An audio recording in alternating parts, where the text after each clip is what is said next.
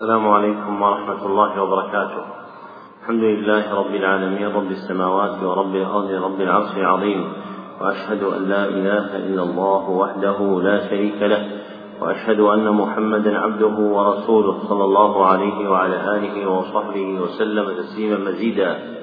أما بعد فهذا المجلس الثالث في شرح الكتاب الخامس من برنامج اليوم الواحد التاسع.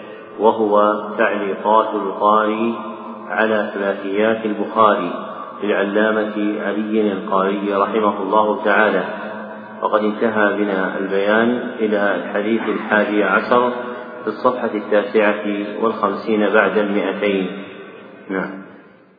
بسم الله الرحمن الرحيم. الحمد لله رب العالمين والصلاة والسلام على أشرف الأنبياء والمرسلين قال المصنف رحمه الله الحادي عشر قال البخاري حدثنا المكي بن إبراهيم الثنائي قال حدثنا يزيد بن أبي عبيد عن سلامة أي ابن الأكوع كما في نسخة قال أي سلامة بايعت النبي النبي صلى الله عليه وسلم بيعه الاخوان تحت الشجرة في الحديبية ثم عدلت إلى ظل الشجرة هي المعبودة ولابي ذر إلى ظل شجرة كذا ذكره الشارع وقال الشارع إلى ظل شجرة وقال أي شجرة أخرى هنالك ولم يذكر سوى ذلك.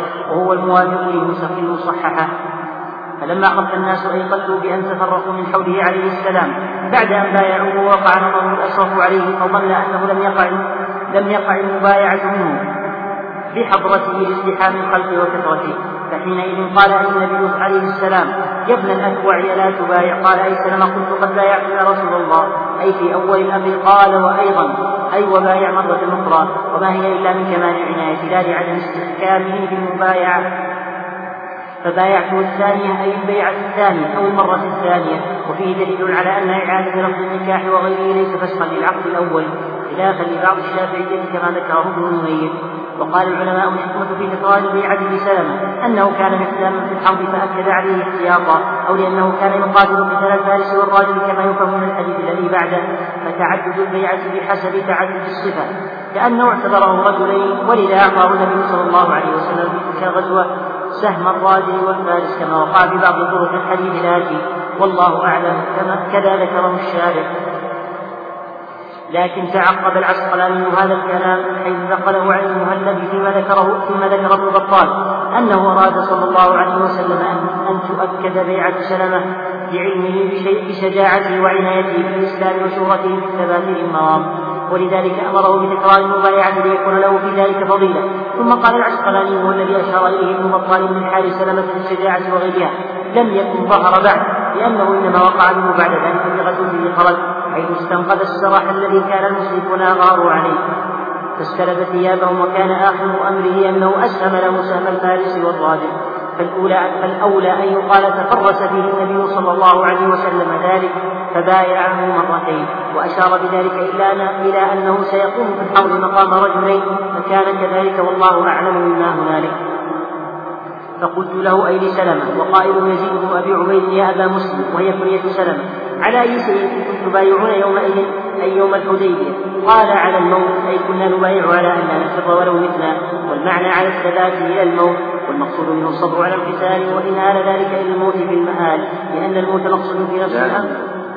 لا أن الموت مقصود في نفس الأمر وضيق الحال. وقضية الحديبية مشهورة وقصتها في كتب السير مسطورة أخرجه أي البخاري في كتاب الجهاد أي في باب البيعة في الحرب. كما في نسخة والله تعالى أعلم.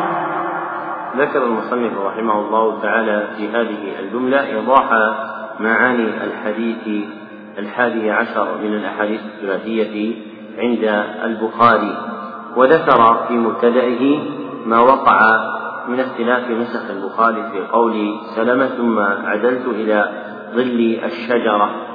هل هو بإثبات الألف واللام فتكون للعهد أي الشجرة المعهودة التي وقعت عندها البيعة أو هو بدون ال الدالة على التعريف كما وقع في رواية أبي ذر إلى ظل شجرة وحينئذ لا تكون شجرة معروفة عندهم. والأشهر في نسخ البخاري هو الثاني إلى ظل شجرة.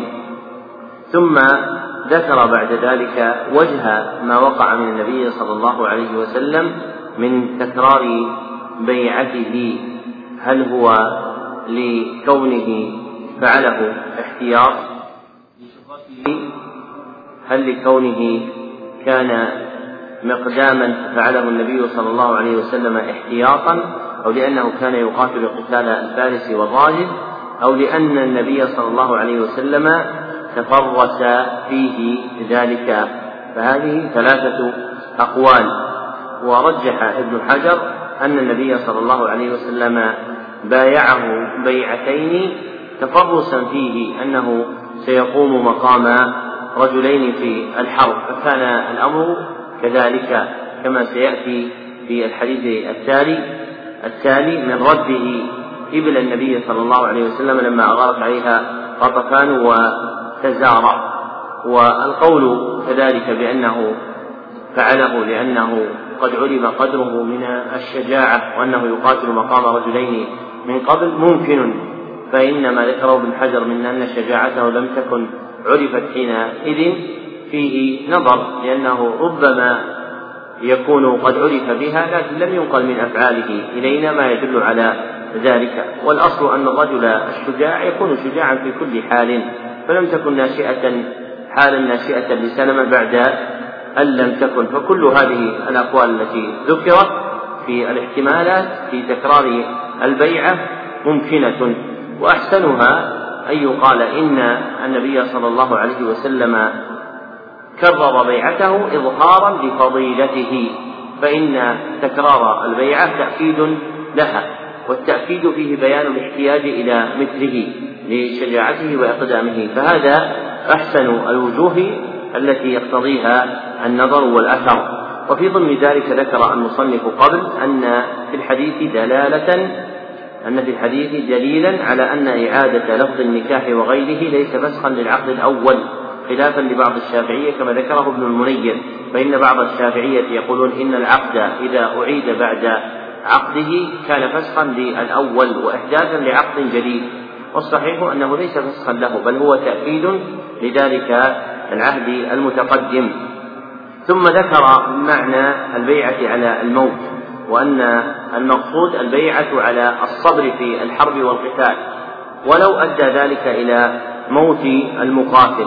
لا أن الموت مقصود في نفس الأمر وفي الحال فليس الموت مقصودا لذاته وإنما المقصود هو الثبات على الجهاد.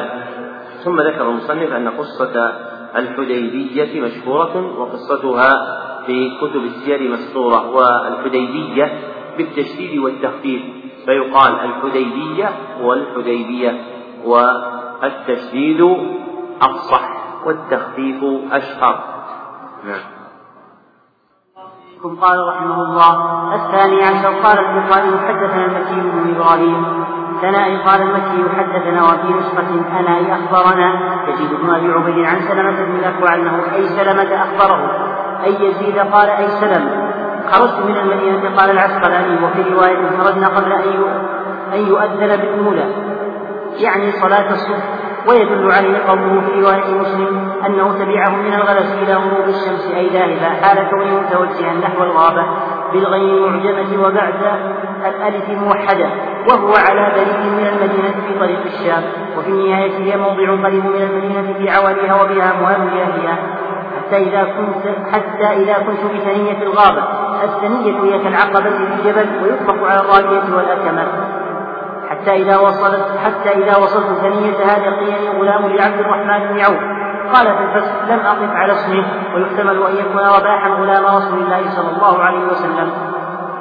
كما في رواية مسلم قدمنا الحديبية ثم قدمنا المدينة فبعث رسول الله صلى الله عليه وسلم بظهره مع غلامه رباحا وكأنه كان ملك أحدهما وكان يخدم الآخر منهما فنسب تارة إلى هذا وتارة إلى هذا. قلت أي له ويحك؟ قال الشارح أي الويل لك والهلاك لاحق بك انتهى وهو غير مناسب كما لا يخفى. فلولا أن يقال هي كلمة تودع وترحم يقال لمن وقع في هلكة لا يستحقها وهي منصوبة على المصدر كما في النهاية بدليل قوله ما بك؟ أي أي شيء نزل بك مما أوقع الهم لك. قال أخذت بصيغة المجهول للتأنيث ولأبي ذر عن الحموي والمستملي. أخذ لقاح النبي صلى الله عليه وسلم بكسر اللام بعدها قاف وفي آخره حاء مهملة. وحلها رقحة بكسر اللام وفتحها أيضا وقيل لقوح وهي الحلوب. وفي بعض الروايات أنها كانت عشرين لقحة ترعى بالغابة وكان من جملة رعاتها ولد أبي ذر الغفاري وامرأته فأغار المشركون عليه فقتلوا الرجل وأسروا المرأة. قلت من أخذها؟ قال غطفان. بفتح الغين بفتح الغين المعجمة والطاء المهملة بعدها فاء وآخره نون قبيلة كبيرة وفزارة بفتح الفاء والزاء فضل من غطفان فهو من قبيل حفظ الخاص على العام. فصرخت أي فصحت بصوت عال ثلاث صرخات نفحات أي أصواتا أسمعت ما بين لابتيها اللابة الحمراء أرض ذات حجارة سود وهما حرتان تختلفان المدينة. والمعنى أسمعت من في طرفيها وجانبيها والمراد من فيها بأسرها يا صباحا ينادى مفترات والهاء للسكت والألف للاستغاثة. فكأنه نادى الناس استغاثة به في وقت الصباح. يا صباحا كرره للتأكيد وقيل معناه يا غارتا. لأنها تكون في الصبح غالبا وفيه إشعار بأنه كان واسع الصوت جدا ويحتمل أن يكون ذلك من خوارق العادة وعند مسلم فعلوت أكمة فاستقبلت المدينة؟ فناديت ثلاثا يا صباحا. وعند الطبراني وعند الطبراني فصعدت في سبع فقلت يا صباحا. فانتهى صياح إلى رسول الله صلى الله عليه وسلم فنودي في الناس الفزع الفزع.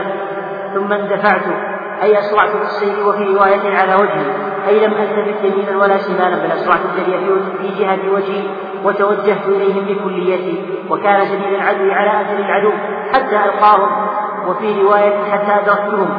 وكأنه قصد في الرواية الأولى استحضار الحالة الماضية وقد أخذوها يعني اللقاح والجملة حالية فجعلت أي شرعت وطفقت وفي رواية فأقبلت أرميهم أي بالسهام وفي رواية البخاري فجعلت أرميهم بنبلي وهو بفتح النون وسكون الموحدة السهم العربي وأقول أنا ابن الأكوع يوقف عليه بالسكون مراعاة للسجن وكذا في قوله واليوم يوم الرضع بضم الراء وتشديد الضاد المعجمة المفتوحة جمع راضع.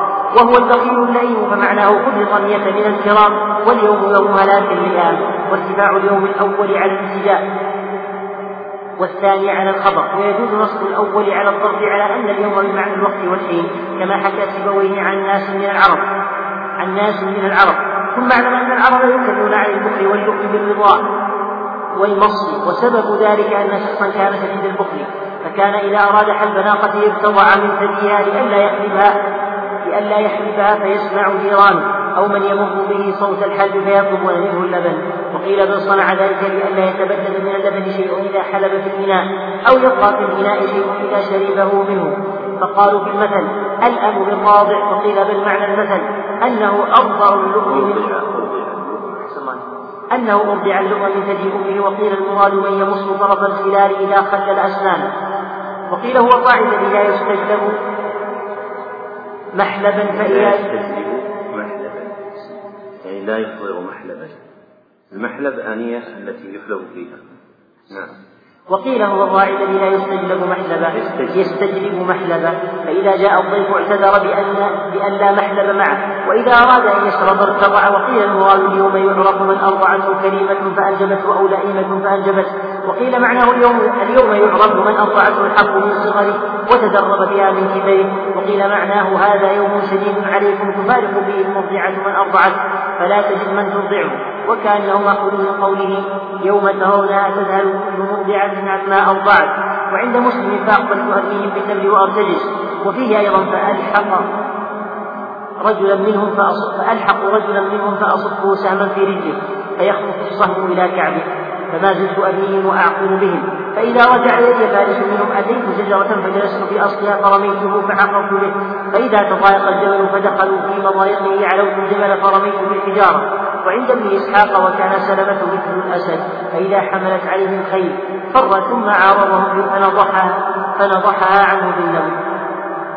فاستنقذتها بالقاف والدار المعجمتين استخلصت اللقاح منهم أي من غطفان وفزارة وفي رواية البخاري حتى استنقذت اللقاح منهم فاستبدت منهم ثلاثين بردة قال الشارح وفي رواية أهل السير والمغازي واستلبت منهم ثلاثين رمحا انتهى. وكأنه غفل عن رواية مسلم فما زلت كذلك حتى ما خلق الله من ظهر رسول الله صلى الله عليه وسلم من بعيد إلا خلفته وراء ظهري ثم أتبعتهم أرمي حتى ألقوا أكثر من ثلاثين بردة وثلاثين رمحا يتخففون بها قبل أن يشربوا أي من لبن تلك اللقاح ومن الماء القراح فأقبلت بها أي باللقاء أسوقها حال كوني أتبعها من ورائها. فلقيني النبي صلى الله عليه وسلم. صحيح فأقبلت بها.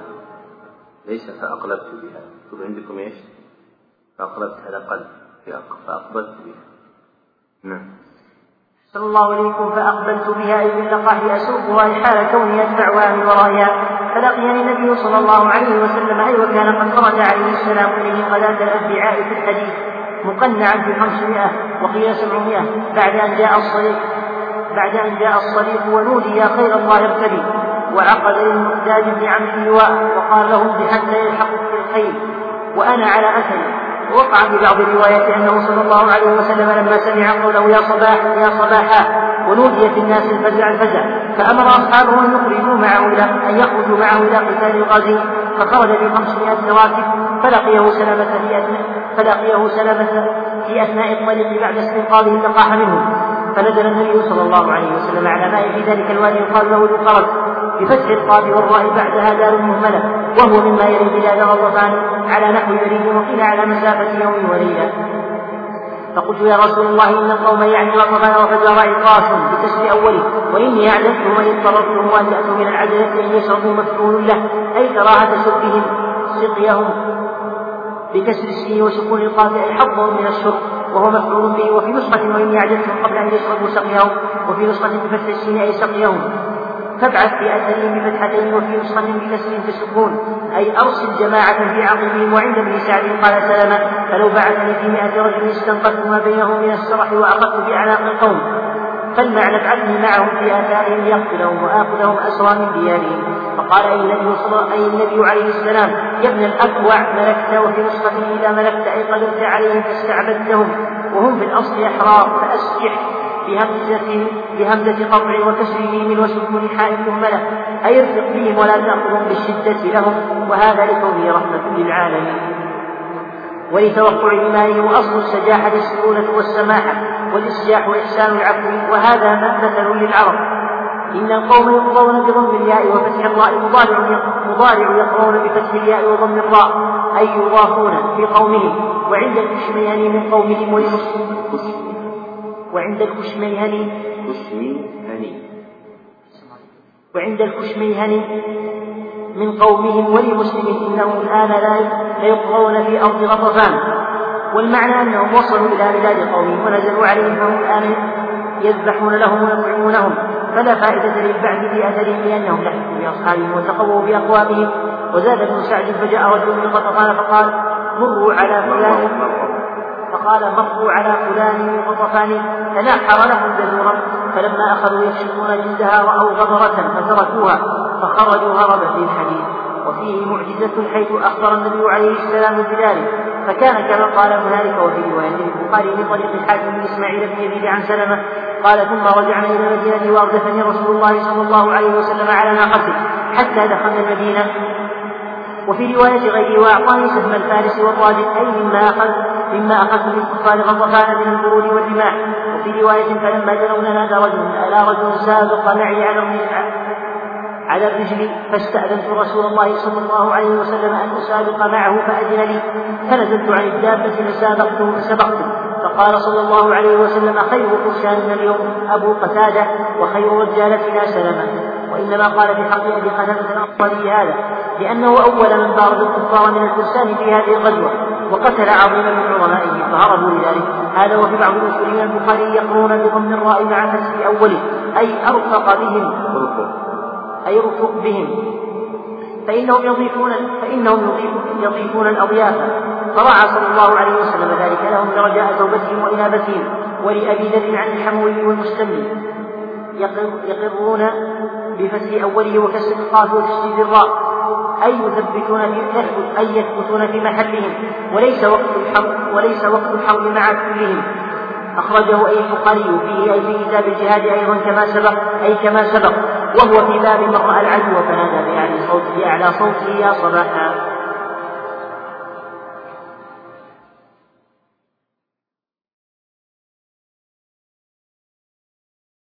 وليس وقت الحرب مع كلهم يعني مع تعديل لا كلهم. أي يثبتون في محلهم وليس وقت الحرب مع كلهم يعني مع تعبهم ذكر المصنف رحمه الله تعالى في هذه الجملة معاني الحديث الثاني عشر من الأحاديث الثلاثية في قصة سلمة ابن الأكوع مع غطفان وفزارة لما أغاروا على ابن النبي صلى الله عليه وسلم وكانت في جهة يقال لها الغابة تسرح فيها بهائم أهل المدينة من الإبل وغيرها. فأغاروا على إبل النبي صلى الله عليه وسلم واجتالوها ساقوها بين أيديهم.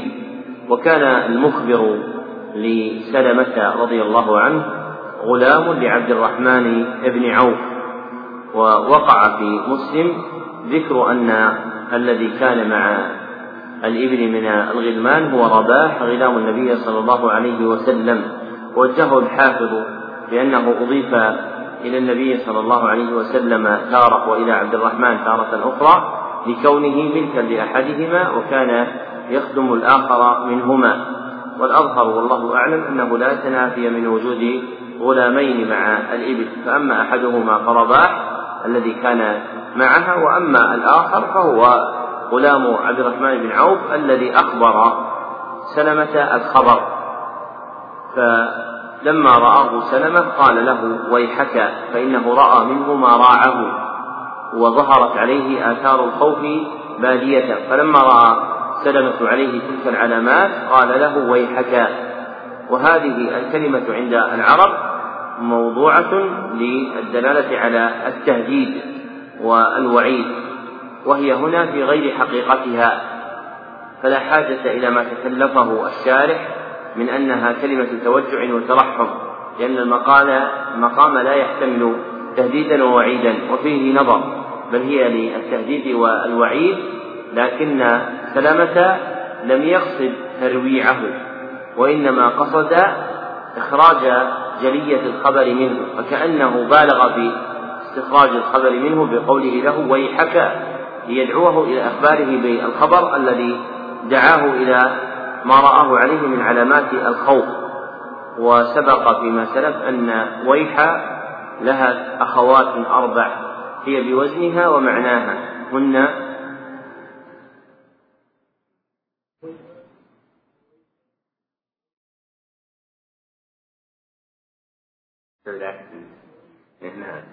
أنها ويل وويح وويك وويب وويس فهي خمس كلمات وزنا ومعنى كما ذكره من؟ صاحب في كتاب سن. كما ذكره ابن خالويه في كتاب ليس وأشرت إلى ضبطها بقولي ويل وويح. ثم ويك ويس.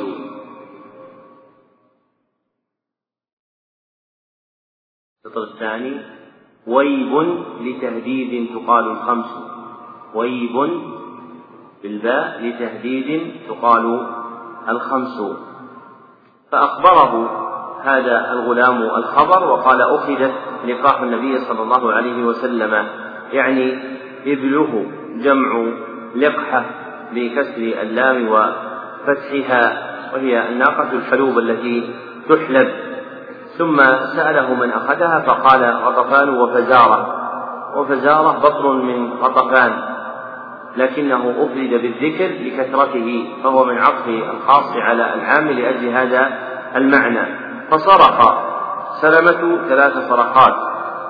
قال أسمعت ما بين لبت لابتيها.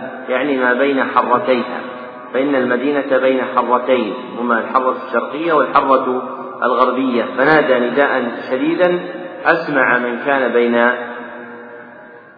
الحرتين وقال يا صباحا وهو نداء على وجه الاستغاثة على ما بينه المصنف وكرره للتأكيد فقال يا صباحاه يا صباحاه. ووقع عند مسلم أنه قالها ثلاثا.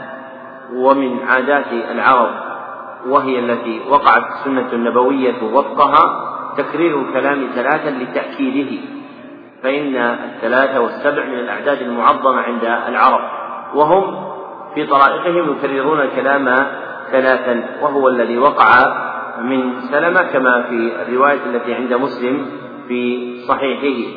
قال سلمة ثم اندفعت قال الشارح أي أسرعت في السير إلى جهة الإبل التي أخذت فأسرع إلى جهتها ابتغاء إدراكهم. ثم ذكر من حال سلمة أنه شرع يرميهم بالسهام كما قال فجعلت أي شرعت وطفقت وفي رواية فأقبلت أرميهم بالسهام. وفي رواية البخاري بنبلي. والنبل اسم للسهام. ثم ذكر أنه كان يقول أنا ابن الأكوع واليوم يوم الرضع على السكون في آخر كل جملة منهما مراعاة للسجع فإن موافقة الجملتين بما يحصل به السجع ملاحظة عند أهل العربية فلو حرك بالحكم الإعرابي لتغير بناء الكلمة لكن جعل على السكون ليتم سجعها. ثم بين رحمه الله تعالى وجه قوله واليوم يوم الرضع وذكر في ذلك وجوها متعددة أنه جمع راضع وهو البخيل اللئيم ثم ذكر وجه ذلك فيما جاء من الأخبار عن العرب في ذلك وقيل إن معناه اليوم يعرف من أضعته الحرب. من صغره وتجرب بها من كبره وقيل المراد اليوم يعرف من أضعته كريمة فأنجبته أو لئيمة فأنجبته إلى آخر ما ذكر. ويقال أيضا إن الرضع من لا يبالى به لصغره فلعله قال واليوم يوم الرضع يعني من لا قيمة له في الحرب فإن الرضيع لا قيمة له في الحرب فإن المرأة تكون لها قيمة والشيخ الكبير تكون له قيمة. وأما الرضيع فإنه لا قيمة له في الحرب وهذا وجه حسن تعرفه العرب في لسانها. فإن الناس إلى اليوم يقولون فلان الرضيع على قصد عدم المبالاة به وأنه ليس ممن يقوم مقام الرجال. وهذا معنى حسن وهو أشبه بالقرب من هذا المراد. ثم ذكر ما اتفق من حال سلمة أنه أقبل يرميهم بالنبل ويرتجز في لقائهم فكان ينسل الشعر ليحمل على نفسه في الاشتداد في ابتغائهم ويصبره ذلك ويسليه حتى استنقذها رضي الله عنه منهم. فاستلب مع ذلك ثلاثين بردة لأنهم لما لحقهم سلمة جعلوا يتخففون من الأثقال التي معهم فألقوا ما عليهم من البرد وشيئا من الرماح والدروع فكان مما أخذه منهم سلمة سلبا. ووقع في الرواية الأخرى واستلبت منهم ثلاثين رمحا فهم تركوا رماحا وبردا وراءهم ابتغاء التخفف. ثم رجع يسوق الإبل إلى النبي صلى الله عليه وسلم. وروي من وجه لا يثبت أنه لقي النبي صلى الله عليه وسلم وقد خرج بالحديد مقنعا. يعني مغطى بالحديد قد لبس آلة الحرب الكاملة وهذا روي من وجه لا يثبت. ثم ذكر أنه وقع في بعض الروايات أنه صلى الله عليه وسلم لما سمع قوله يا صباحا ونودي في الناس الفزع الفزع فأمر أصحابه أن يخرجوا معه إلى قتال الغازين إلى آخر ذلك. وهذه عند الطبراني الكبير بإسناد لا يثبت ويجوز الفزع الفزع. بالضم ويجوز الفزع الفزع بالنصب على الإغراء. أي اخرجوا فازعين في طلب هؤلاء الغازين. ثم ذكر قوله إن القوم عطاش وإني أعجلتهم سقيهم. فبين معنى سقيهم أنه حظهم من الشرب. فمنعهم أن يشربوا أو أن يستقوا لإبلهم وخيلهم. ورغب إلى النبي صلى الله عليه وسلم أن يبعث في أثرهم أي يبعث وراءهم من يطلبهم. فقال له النبي صلى الله عليه وسلم يا ابن الأكوع ملكت فأسجح يعني فسامح واعفو. وهذا من أمثال العرب التي استعملها النبي صلى الله عليه وسلم. ثم علل النبي صلى الله عليه وسلم ما أمر به. سلمة من العفو بقوله إن القوم يقرون في قومهم أي تجعل لهم ضيافة في قومهم فقد بلغوا قومهم ورجعوا إليهم وهم يقرون في مضارب قومهم وفي ذلك علم من أعلام نبوة النبي صلى الله عليه وسلم فأخبره الله عز وجل بوحيه منتهى القوم. ثم ذكر ما وقع في آخر القصة من خبر المسابقة بين سلمة وبين رجل وأن سلمة سبقه إلى المدينة فقال النبي صلى الله عليه وسلم خير فرساننا اليوم أبو قتادة وخير رجالتنا سلمة. يعني خير مشاتنا. فالرجالة اسم للمحاربين المشاة. وإنما قال في حق أبي قتادة ما قال لأنه من أول من أدرك فرسان المشركين وقتل رجلا منهم. ثم ذكر رحمه الله تعالى أنه وقع في بعض نسخ البخاري يقرون آه، بضم الراء وفتح أوله يقرون بضم الراء مع فتح أوله أيرفق بهم فإنهم يضيفون الأضياف. وذكر أن في رواية أخرى عند البخاري أنهم يقرون بفتح أوله يعني قد بلغوا منازل بلادهم فهم ثابتون في محلاتهم. وأشهر الروايات هي الرواية الأولى يقرون أي يضيفون وتسمع لهم الضيافة في بلادهم. نعم. صلى الله إليكم. قال رحمه الله الثالث عشر. قال البخاري حدثنا عصام بن خالد بكسر العين المهملة أبو إسحاق الحضرمي الحمصي صدوق. وقال النسائي ليس به بأس. وذكره ابن حبان في كتاب الثقات وهو من صغار الأتباع يروي عنه البخاري وليس له رواية في باقي الكتب الستة. قال في التقريب مات سنة أربع عشرة ومائتين على الصحيح وهذا طريق ثالث للبخاري في الثلاثيات وجميع رواته لم يتقدم لهم ذكر. ثناء قال عصام حدثنا حديث بن عثمان بفتح الحاء المهملة وكسر الراء وآخره زاي وأما ما في بعض النسخ بالجيم والراء وفي بعضها بضم المهملة وفتح الراء وفي آخره زايد فمصحفان وهو أي من صغار التابعين أبو عثمان الرحبي فتحتين بطن من حمير قبيلة من اليمن قال في التقريب ثقة ثبت مات سنة ثلاث وستين ومائة وهو ابن ثلاث وثمانين سنة. وقال في جامع الأصول وكان فيه تحاكم على علي بن أبي طالب رضي الله عنه. قال الشارق رمي بالنصر أي أنه خارجي.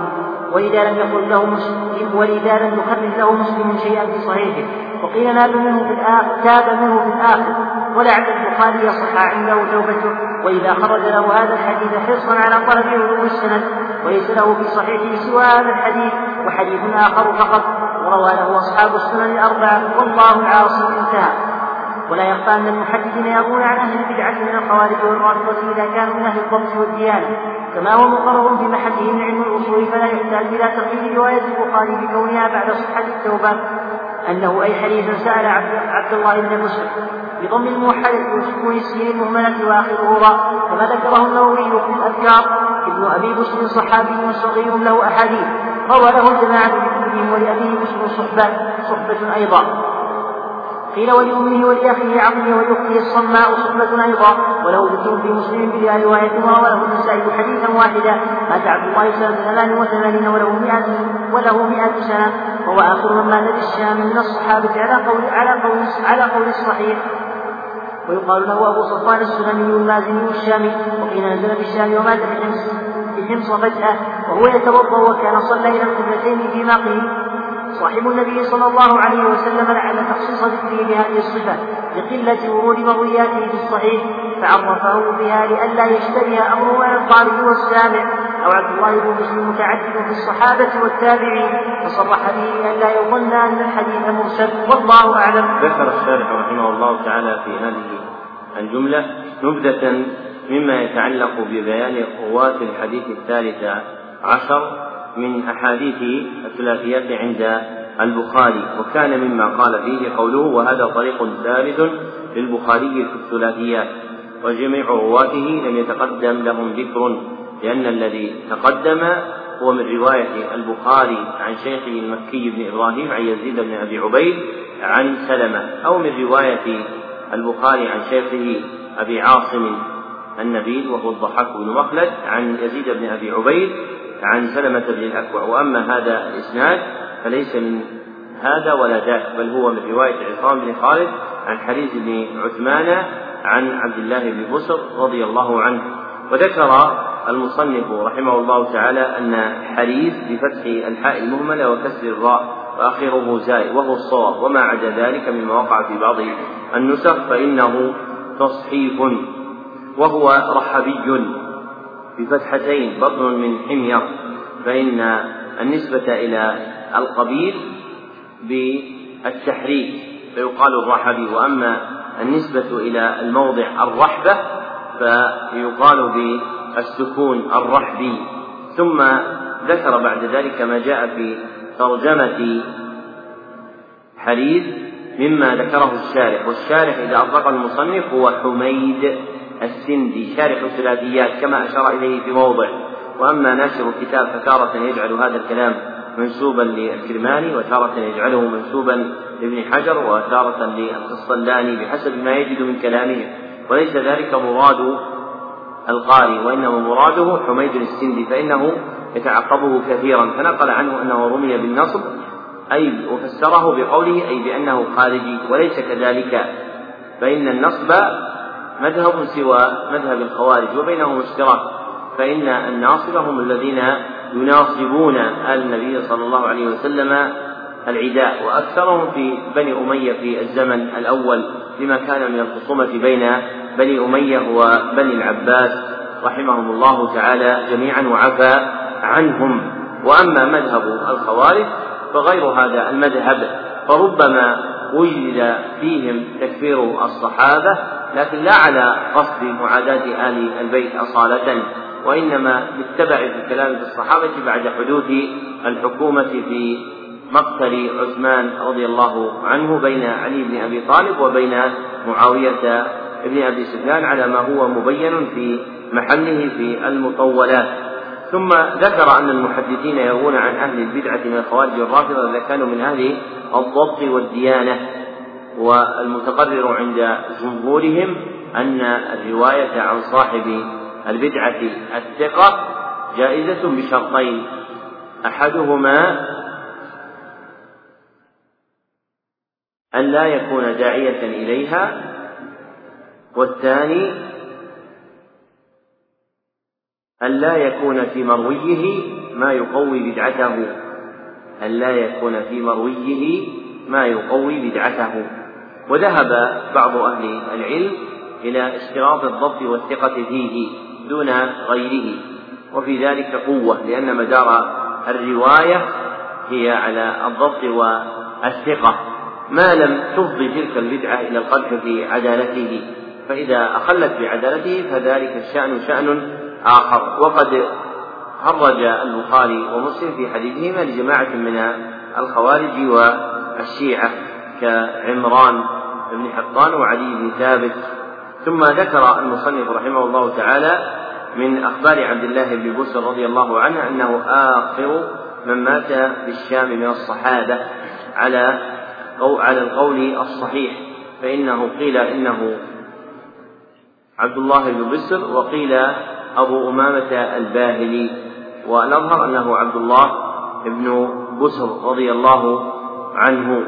وقوله هنا صاحب النبي صلى الله عليه وسلم ذكر المصنف رحمه الله تعالى وجوها لتخصيصه بذكر هذه الصفة فقال لعل تخصيص ذكره بهذه الصفة لقلة ورود مروياته الصحيح يعني عبد الله بن بسر فعرفه لئلا بها لئلا يشتبه أمره أو عبد الله بن بسر متعدد في الصحابة فصرح به لئلا يظن أن الحديث مرسل. والأظهر أن حريزا لما ذكره وصفه بذلك للإعلام بأنه أدرك أحدا من أصحاب النبي صلى الله عليه وسلم وهو عبد الله بن بسر فأراد حريز أن ينبه إلى إدراكه إلى رجل من أصحاب النبي صلى الله عليه وسلم وهو عبد الله بن بسر ولم يدرك غيره. ومن اللطائف العلمية التي تقال لي تستفاد أن هذه الجملة التي ذكرها المصنف رحمه الله تعالى يمكن أن يفجر فيها منها الإنسان علوما متعددة فمثلا قوله صحابي يستفاد منها أن عبد الله بن بصر صحابي أم تابعي؟ صحابي وقوله صغير يستفاد منها أنه من صغار الصحابة وقوله له أحاديث يستفاد منها أنه من إيش؟ المقلين وليس من المكثرين. وقوله له روى له الجماعة في كتبهم يستفاد منها أنه من رواة الستة جميعا. وقوله ولأبيه بسر صحبة أيضا يستفاد منها أنه صحابي ابن صحابي. فيدخل في من كان صحابيا وأبوه صحابي وهؤلاء قلة. وقوله قيل ولأمه ولأخيه عطية ولأخته الصماء صحبة أيضا يستفاد منه بيوت الصحابة لأن هؤلاء أهل بيت واحد كلهم صحابة فهو وأبوه وأخته وأخوه كلهم صحابة وقوله وله ذكر في مسلم بلا رواية يستفاد منه أنه ليس من رواة مسلم الذين أخرج حديثهم وإنما لهم ذكر في الصحيح. ومن له ذكر لا يكون راوية وإنما يدخل على وجه التغليب عند بعض أهل العلم. والحافظ بن حجر تارة يدخلهم في التقريب وتارة يخرجهم منه. وقوله روى له النسائي حديثا واحدا. استفاد منه أنه ليس له في النساء إلا حديث واحد فتستخرج منها من له حديث واحد في النسائي. وقوله مات عبد الله سنة ثمانين ثمان وثمانين استفاد منها وفيات صحابة لأنه عين تاريخ وفاته. وقوله وله مئة سنة استفاد منها المعمرون من الصحابة أو من غيرهم فيدخل فيها. وهو آخر من مات بالشام من الصحابة يستفاد منها ذكر آخر الصحابة موتا باعتبار البلدان. والداعي إلى هذا أن كتب العلماء الكبار فيها علوم كثيرة لكنها تحتاج إلى حسن استنباط. ومن جملتها كتاب الإصابة لابن حجر. فإن ابن حجر ذكر أنه من الكتب التي رضي عنها في كلامه لبعض أصحابه السخاوي وغيره. فيستخرج منه كثير من الفوائد العلمية. وقد بين لي هذه الفائدة. وجريت عليها في كثير من الفوائد. شيخنا بكر أبو زيد رحمه الله تعالى فإنه قال لي مرة إنه استخرج من كتاب الإصابة مئة رسالة. فسألته عن كيفية ذلك فأنشأ لي كلاما مختصرا شبيها بهذا كذكر أشعار الصحابة ومقاتل الصحابة وهلم جرا فإذا ضم الإنسان النظير إلى النظير خرج بعلوم كثيرة وإذا كانت في مورد واحد صارت هذه العلوم متقاربة. فلو أن إنسانا عمد إلى كتاب الإصابة فصنف كتابا اسمه معلمة معارف أحوال الصحابة الواردة في كتاب الإصابة. فرتب هذه المعارف على حسب مواردها فجعل من موارد هذه المعلمة باب في أشعار الصحابة وذكر من كان له شعر ممن ذكر في الإصابة وذكر بابا آخر باب في من ليس له إلا حديث واحد ممن ذكر في الإصابة. ثم يذكر هذا تحت جملة واحدة ممن نص عليه ابن حجر رحمه الله تعالى أنه ليس له إلا حديث واحد. ثم يذكر بابا آخر في وفيات الصحابة يعني تقديرها وبذلك تعرف متى توفي الصحابة وما هي السنة التي كانوا فيها أكثر من السنة الأخرى ومن تقدم ومن تأخر. وبابا آخر في مقاتل الصحابة فيذكر فيه جملة مما ورد كيفية مما وردت كيفية قتله في أخبار الإصابة. فهذا مشروع نافع في كتاب الإصابة خاصة وفي معارف الصحابة عامة. نعم. أحسن الله إليكم. قال رحمه الله. قال أي حديث رأيت النبي صلى الله عليه وسلم هذا اللي فيه يقول ابن النحاس اليوم شيء وغدا مثله من نخب العلم التي تلتقط يزداد بها المرء حكمة وإنما السيل اجتماع النقب. يعني إذا ضم الإنسان المعارف شيئا فشيئا بعد ذلك تكون عنده حصيلة من العلوم واسعة. ولكن الناس أولا لا يقرؤون وثانيا إذا قرأوا لا يحسنون جمع الفوائد بعضها إلى بعض. ثانيا لا يقيدون الفوائد وثالثا لا يحسنون جمع الفوائد بعضها إلى بعض. فينبغي أن يحرص الإنسان على القراءة. فالعلوم التي في الكتب أكثر من العلوم التي عند الرجال المتصدرين للتعليم اليوم. لكمال علوم السابقين.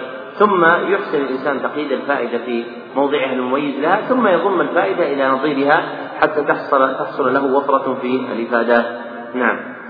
صلى الله إليكم. قال رحمه الله قال يحيى رأيت النبي صلى الله عليه وسلم كان شيخا بنصب النبي ويجوز رفعه حيث قال في الفتح يحتمل, يحتمل أن يكون أرأيت بمعنى أخبرني والنبي بالرفع على أنه اسم كان والتقدير وأخبرني كان النبي صلى الله عليه وسلم شيخا انتهى. وبعده وتكلفه لا يخفى ثم قال ويحتمل أن يكون أرأيت استفهاما منه حرى النبي صلى الله عليه وسلم. ويكون النصب على المفعولية. وقوله كان شيخا استفهام ثاني خلفت منه أداة الاستفهام. ويؤيد هذا الثاني رواية الإسماعيلي من وجه آخر عن حديث ابن عثمان قال رأيت عبد الله بن مسلم صاحب النبي صلى الله عليه وسلم بحفص والناس يسألونه منه وأنا غلام فقلت أنت رأيت رسول الله صلى الله عليه وسلم؟ قال نعم.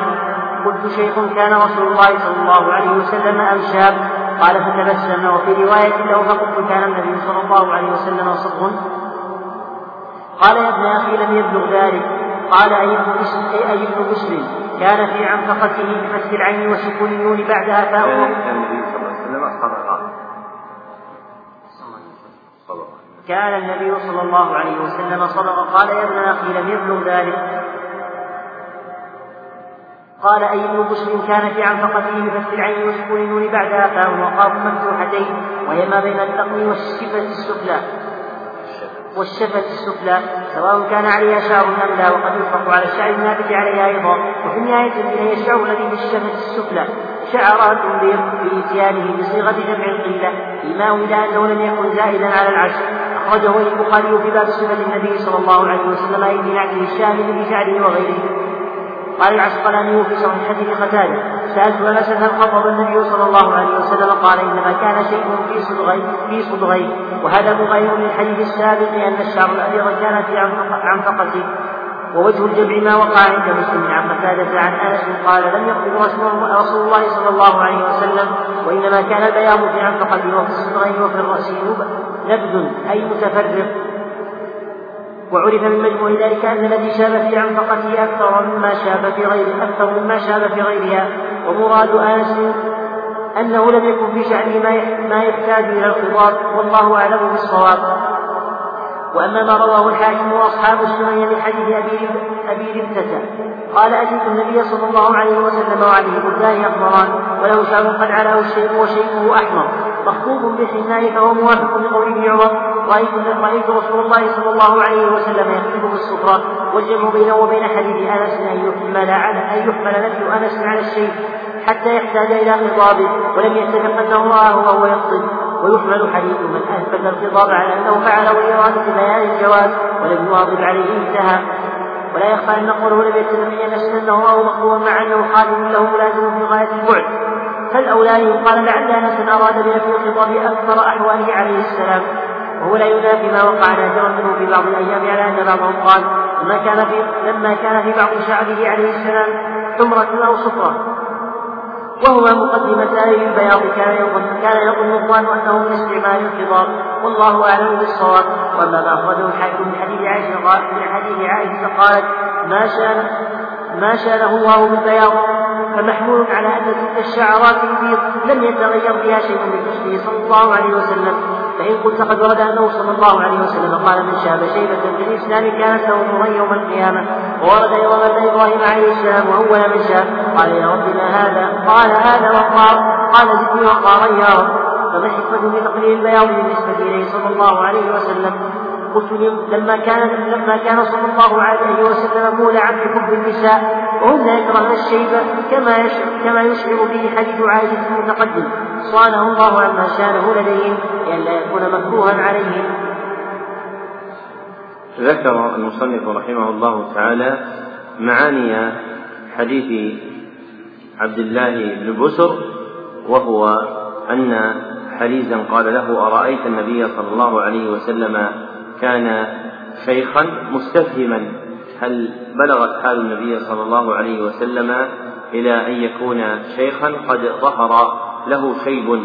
فأجابه عبد الله بن بسر بقوله كان في عنفقته وشعرات بيض والعنفقة كما قال المصنف ما بين الذقن والشفة السفلى. فهذه المحلة تسمى عنفقة والشعر النابت عليها يقال له شعر العنفقة.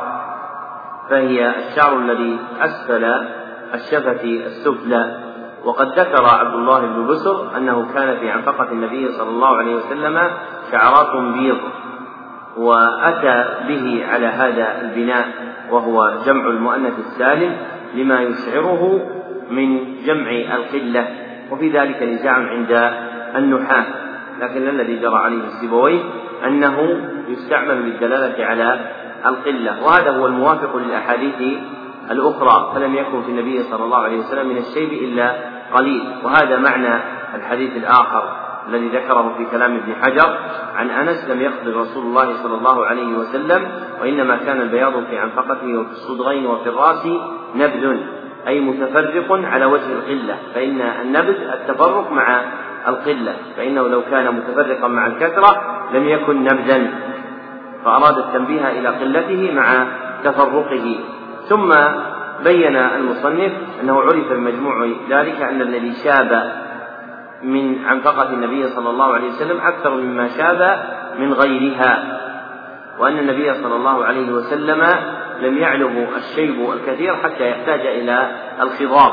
وما جاء في بعض الأحاديث كحديث عبد الله بن عمر عند البخاري وحديث أبي رمتة الغنوي عند أصحاب السنن أن النبي صلى الله عليه وسلم خضب فالمراد به أنه فعله صلى الله عليه وسلم أحيانا كما استظهره المصنف رحمه الله تعالى خلافا لما ذهب إليه ابن حجر لأنه ربما خفي ذلك على أنس لأن أنسا كان شديد الصحبة للنبي صلى الله عليه وسلم فهو خادمه فيكون قد فعله على وجه القلة اليسيرة. ثم ذكر ما أخرجه الحاكم عن عائشة قالت ما شانه الله بالبياض. وهو في صحيح مسلم من حديث أنس. قال ما شانه الله ببيضاء. يعني بشيبة بيضاء. ثم ذكر المصنف رحمه الله تعالى وجه الجمع بين قلة شيب النبي صلى الله عليه وسلم وبين قوله صلى الله عليه وسلم من شاب شيبة في الإسلام كانت له نورا يوم القيامة. وهو حديث حسن. وأما الحديث الذي بعده أن إبراهيم قال زدني وقارا فهذا حديث ضعيف. فإذا ثبت أن الشيبة تكون نورا يوم القيامة فما الحكمة في تقليل البياض بالنسبة إليه؟ فأجاب عن ذلك المصنف بأنه لما كان صلى الله عليه وسلم مولعا بحب النساء وهن يكرهن الشيب كما يشعر به حديث عائشة المتقدم صانه الله عما شانه لديهن لئلا يكون مكروها عليهن. وفي ذلك نظر فإن النساء كن يريدن النبي صلى الله عليه وسلم على أي حال لشرف النبوة والرسالة. والأظهر والله أعلم أن النبي صلى الله عليه وسلم كانت له من الكمالات الموجبة للنورانية ما لم يحتج معه صلى الله عليه وسلم إلى أن يكون له شيب يكون له نورا يوم القيامة. فإنما تظهر الحاجة إلى الشيب حتى يكون نورا للعبد يوم القيامة. في حق من قلت أسباب النور لديه. وأما النبي صلى الله عليه وسلم فكان له من الكمالات ما يرزق به نورا يوم القيامة لعلو شانه عند ربه سبحانه وتعالى. وهذا أحسن من جواب المصنف رحمه الله تعالى. أحسن الله إليكم. قال رحمه الله الرابع عشر قال البخاري حدثنا المكي بن إبراهيم وقال الشارح هنا المكي علم لا نسبة لمكة ووهم صاحب الكواكب يعني الكرماني فقال منسوب إلى مكة انتهى والتحقيق أن المكي نسبة إلا أنه صار علما له. كان أي قال المكي حدثنا يزيد بن أبي عبيد قال رأيت أثر ضربة أي تأثيرا بحصول جراحة في ساق سلمة بن الأكوع فقلت له يا أبا مسلم ما هذا دليل على ذلك أيضا أن الشيب وإن كان يكون به نور. هل يؤمر بخضابه أم يباح الخضاب؟ يؤمر. الخطاب مأمور به على وجه الاستحباب فإن النبي صلى الله عليه وسلم أمر بتغيير الشيء في قصة والد أبي بكر الصديق وأحاديثها أخرى وقال إن أحسن ما غيرتم بالشيب الحناء والكتم. فهذا يدل على استبعاد الوجه الذي ذكره المصنف لأن الشيء يطلب إبعاده بالخطاب أصلا في الشريعة. نعم. أحسن الله إليكم. والتحقيق أن المكي نسبة إلا أنه صار على من له نسبة إلا أنه صار على من له أي قال المكي حدثنا يزيد بن أبي عبيد قال قاتل ضربة في رابع شهور جراحة في ساق سلمة. أي ابن الأكوع فقلت له يا أبا مسلم ما هذه الضربة أي نفسها أو أثرها؟ قال ضربة وفي نسخة هذه ضربة أصابتها أي ساقي. قال الشارك كذا وقع في مسلم البخاري.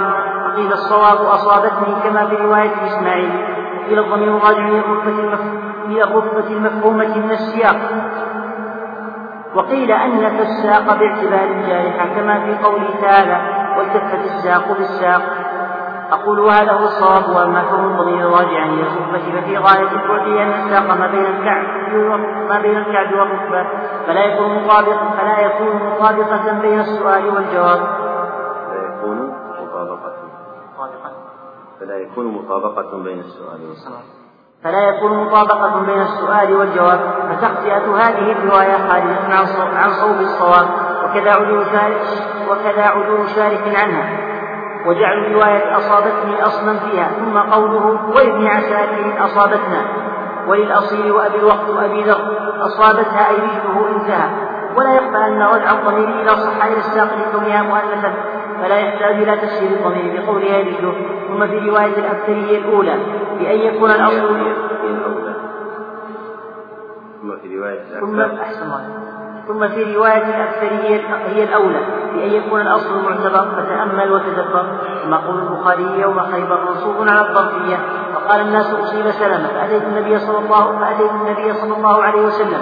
ولأبي ذر عن بشميهني أي إلى النبي أي متوجها إليه ومتضرعا لديه صلى الله عليه وسلم فلفت به أي في موضع الضربة وفي نسخة فيها أي في الضربة على تقدير على تقدير مضاف أي موضعها أو أثرها ثلاث لفتات بفتح النون والفاء والتاء المثلثة جمع نفسه وهي فوق النفس وهي فوق النفس ودون النفس.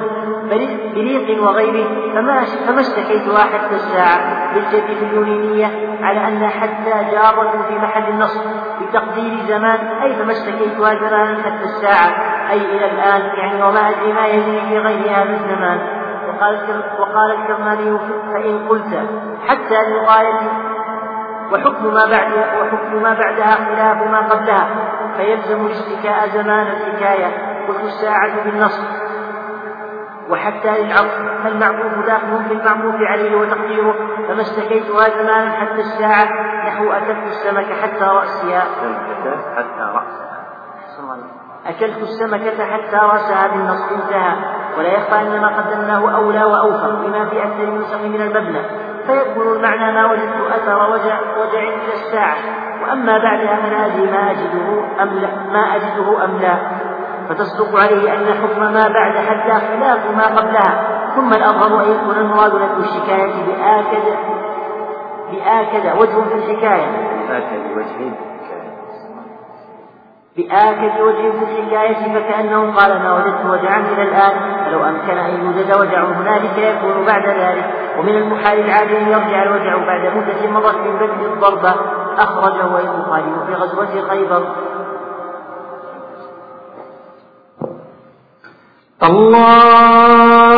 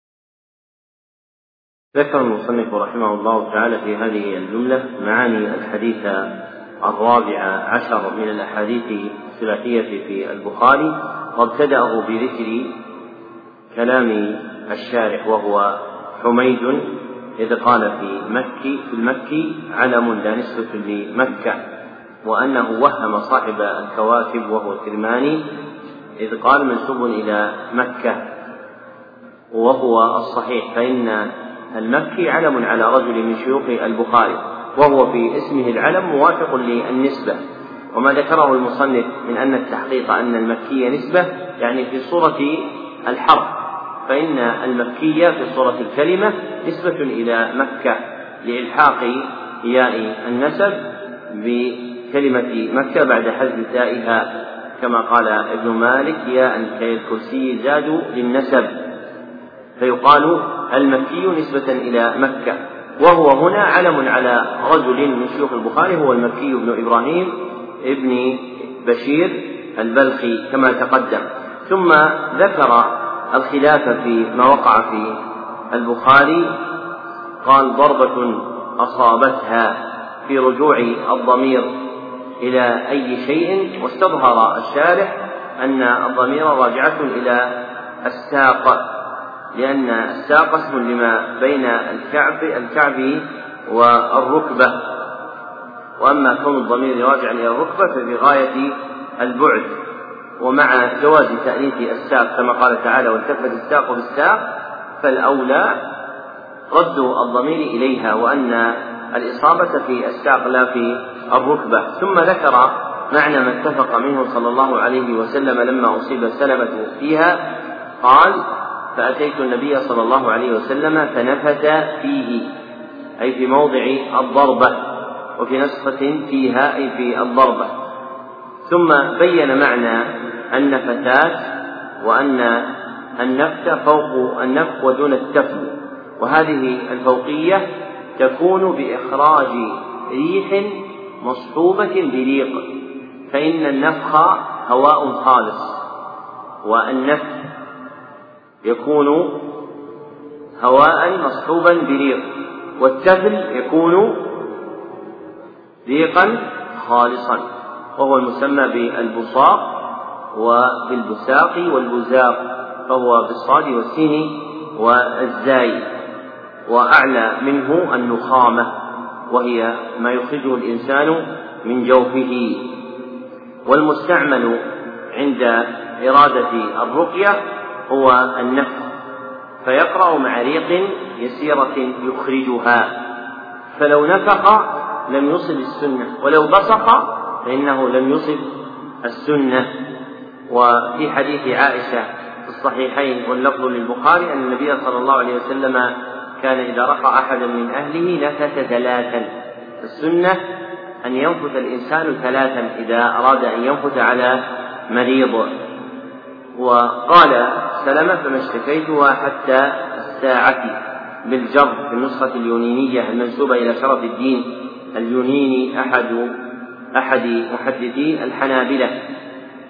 وبين الشارح وجهه على أن حتى جارة في محل النصب بتقدير زمان أي فما اشتكيتها زمانا حتى الساعة أي إلى الآن.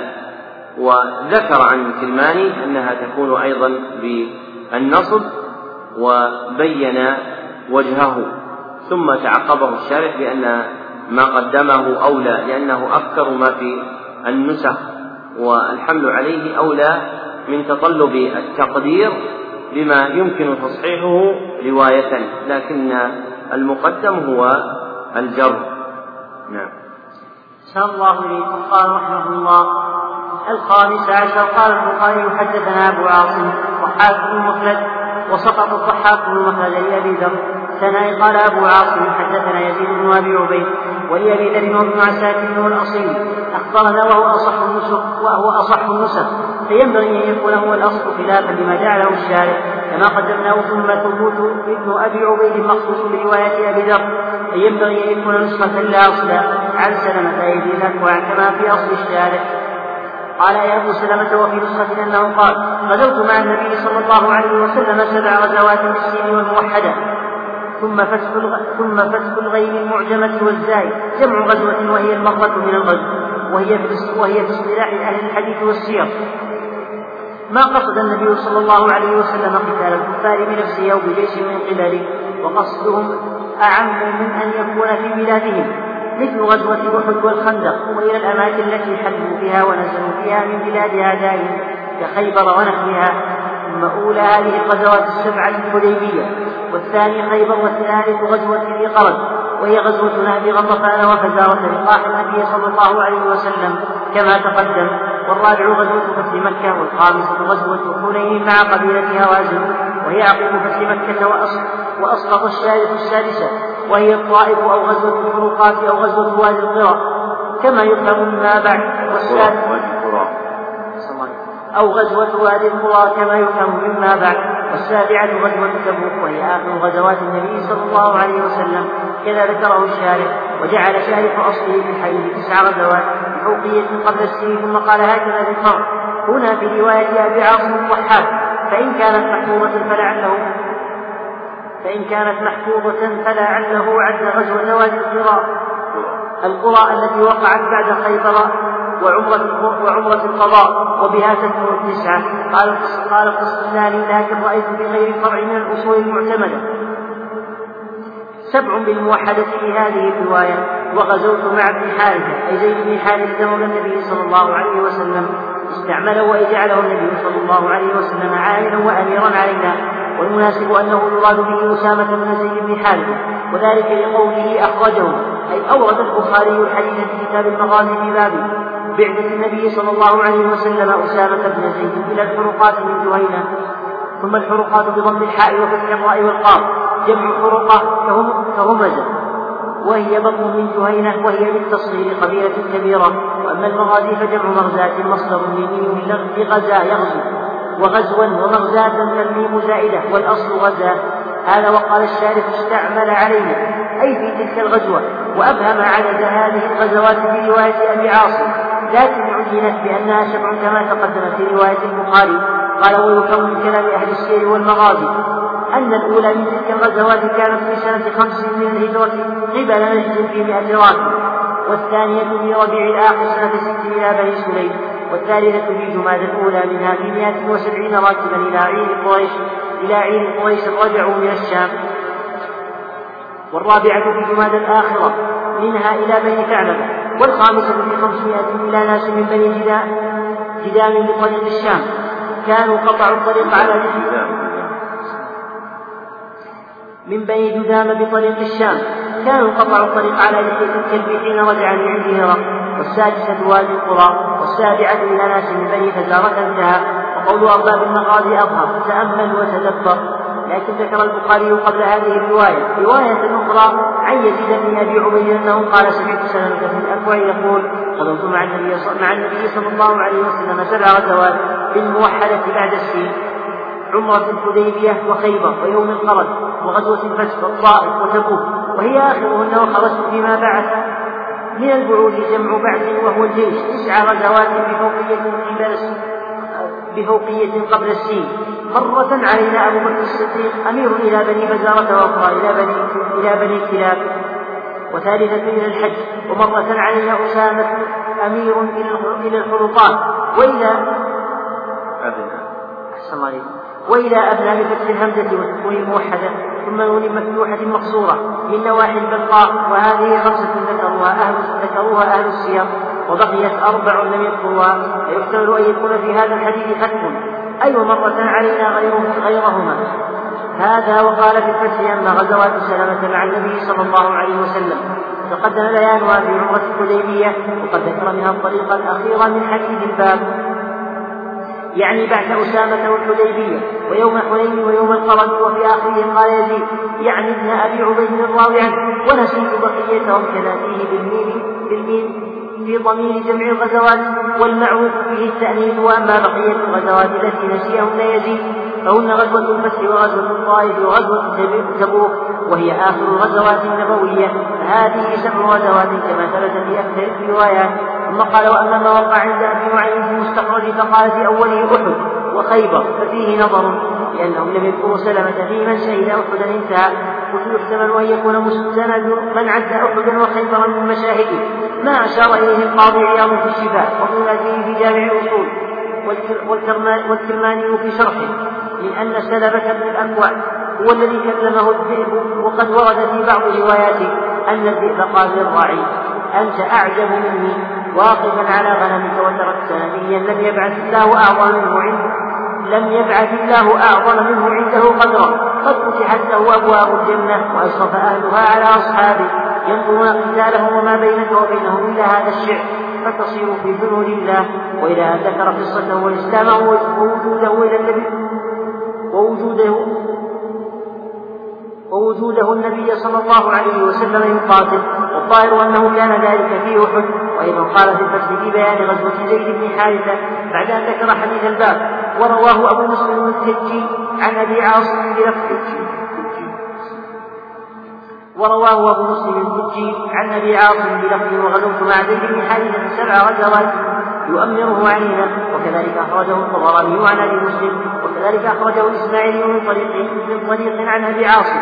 وقد تتبعت ما ذكره أهل المغازي في سرايا زيد بن حارثة فبلغت سبعا كما قال سلمة وإن كان بعضهم ذكر ما لم يذكره بعض فأول فأولها في جماد الآخرة سنة خمس قبل ناس في مئة راكب والثانية في ربيع الآخر سنة ست إلى بني سليم والثالثة في جماد الأولى منها في مئة وسبعين. فتلقى عيرا من قريش. وأسروا أبا العاص بن الربيع والرابعة في جمال الآخرة منها إلى بني ثعلبة.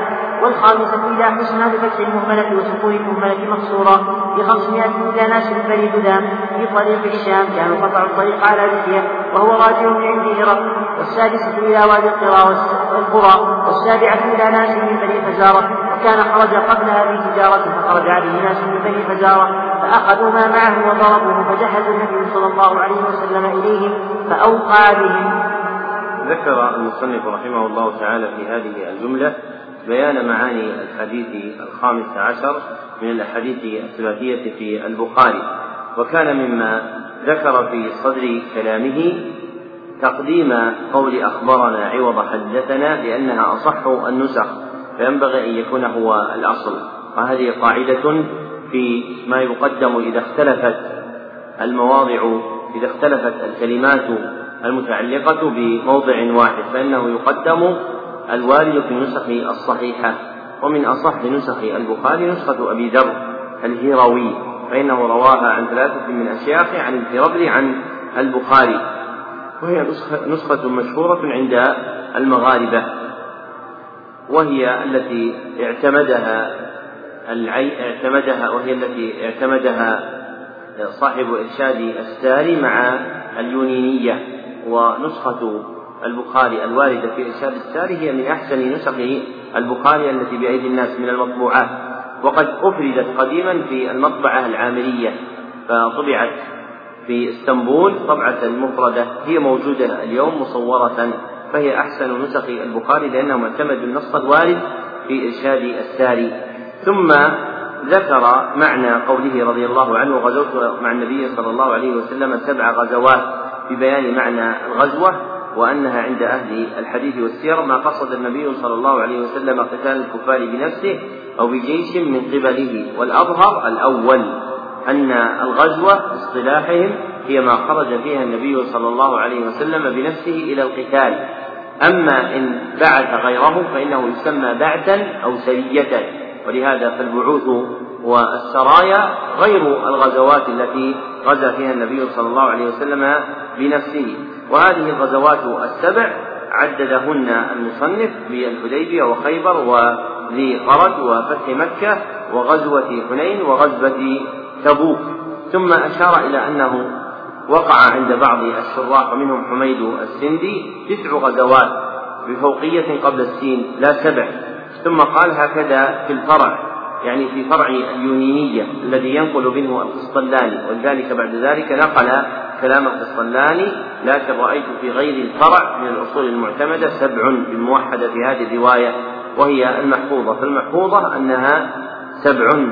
ثم ذكر أنه غزا مع ابن حارثة وهو أسامة لما جعله النبي صلى الله عليه وسلم أميرا عليهم في غزوتهم إلى الفرقات من جهينة وهم بطن من بطون جهينة. وقوله رحمه الله تعالى هذا وقال الشارح استعمل علينا أي في تلك الغزوات معنى استعمل علينا يعني جعله عاملا علينا. والعامل هو الذي يقوم بالعمل بينهم بتدبير أمورهم وهو الأمير المتولي لهم. وعدد المصنف رحمه الله تعالى هذه الغزوات بالنقل عن حميد السندي هذه السرايا التي خرج فيها مع أسامة بن زيد. نقلا عن السندي في شرحه للثلاثيات فقال ويفهم أي قال السندي ويفهم من كلام أهل السير والمغازي أن الأولى من تلك الغزات كانت في سنة خمس من الهجرة قبل نجد والثانية إلى بني سليم والثالثة إلى عيد قريش رجعوا من الشام والرابعة إلى بني ثعلبة والخامسة إلى ناس من بني جذام والسادسة وادي القرى والسابعة إلى ناس من بني فزارة وهذه هي السرايا والبعوث التي كان عليها أسامة بن زيد وخرج معه سلمة ابن الأكوع. ثم ذكر رحمه الله تعالى أنه وقع في البخاري خبر يقطع كل خبر وهو التصريح بذلك. فإن البخاري ذكر قبل هذه الرواية رواية أخرى عن يزيد بن أبي عبيد أنه قال سمعت سلمة بن الأكوع يقول غزوت مع النبي صلى الله عليه وسلم سبع غزوات فعدهن. ثم قال وخرجت فيما بعث من البعوث وهو الجيش تسع غزوات. وذكر من كان أميرا عليه أنه كان تارة أبو بكر في ثلاث سرايا وبعوث وهي إلى بني فزارة وإلى بني كلاب وإلى الحج. وفي البقية مع أسامة بن زيد رضي الله عنه. والمغازي فيها منظومة شهيرة لأحمد البدوي المجلسي الشنقيطي رحمه الله تعالى. وشرحها شيخ شيوخنا حسن المشاط في كتاب حافل اسمه إنارة الدجى في شرح مغازي المصطفى صلى الله عليه وسلم. وأما السرايا والبعوث فنظمها بعض المتأخرين من أهل شنقيط ولا أعرف شرحا على نظمه. وقوله في أبنى من نواحي البلقاء يعني من نواحي الأردن القريبة من عمان. فإن عمان تسمى البلقاء ويجعل هذا الاسم أيضا اسما للأردن كله فهي قريبة من تلك النواحي. ثم أورد عن صاحب الفتح أن غزوات أن غزوات سلمة مع النبي صلى الله عليه وسلم تقدم بيانها في عمرة الحديبية. وأما بعث أسامة بعد ذلك وأما بقية الغزوات التي لم يذكرها فذكرها بعد بقوله غزوة الفتح وغزوة الطائف وغزوة تبوك. فهذه سبع غزوات. ثم نبه إلى أنه وقع عند أبي نعيم الأصبهاني في مستخرجه على البخاري أن أولها أحد وخيبر وفيه نظر كما قال لأنهم لم يذكروا سلمة في من شهد أحدا بل تأخر في من شهد أحدا بل تأخر إسلامه بعد ذلك. وذكر الملا علي القاري احتمال أن يكون مستند من عد أحدا وخيبر الخبر المعروف في قصة إسلام سلمة من تكريمه الذئب. لكن هذا الخبر لا يثبت.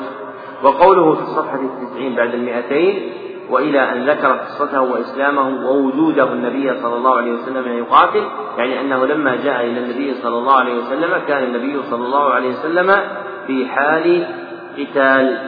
ثم ذكر بعد ذلك كلام الحافظ ابن حجر رحمه الله تعالى في تعديد خروج سلمة مع سرايا زيد بن حارثة وأنها بلغت سبعا وعدهن على ما تقدم من ذكرهن. وهذا آخر البيان على هذه الجملة من الكتاب. وبالله التوفيق.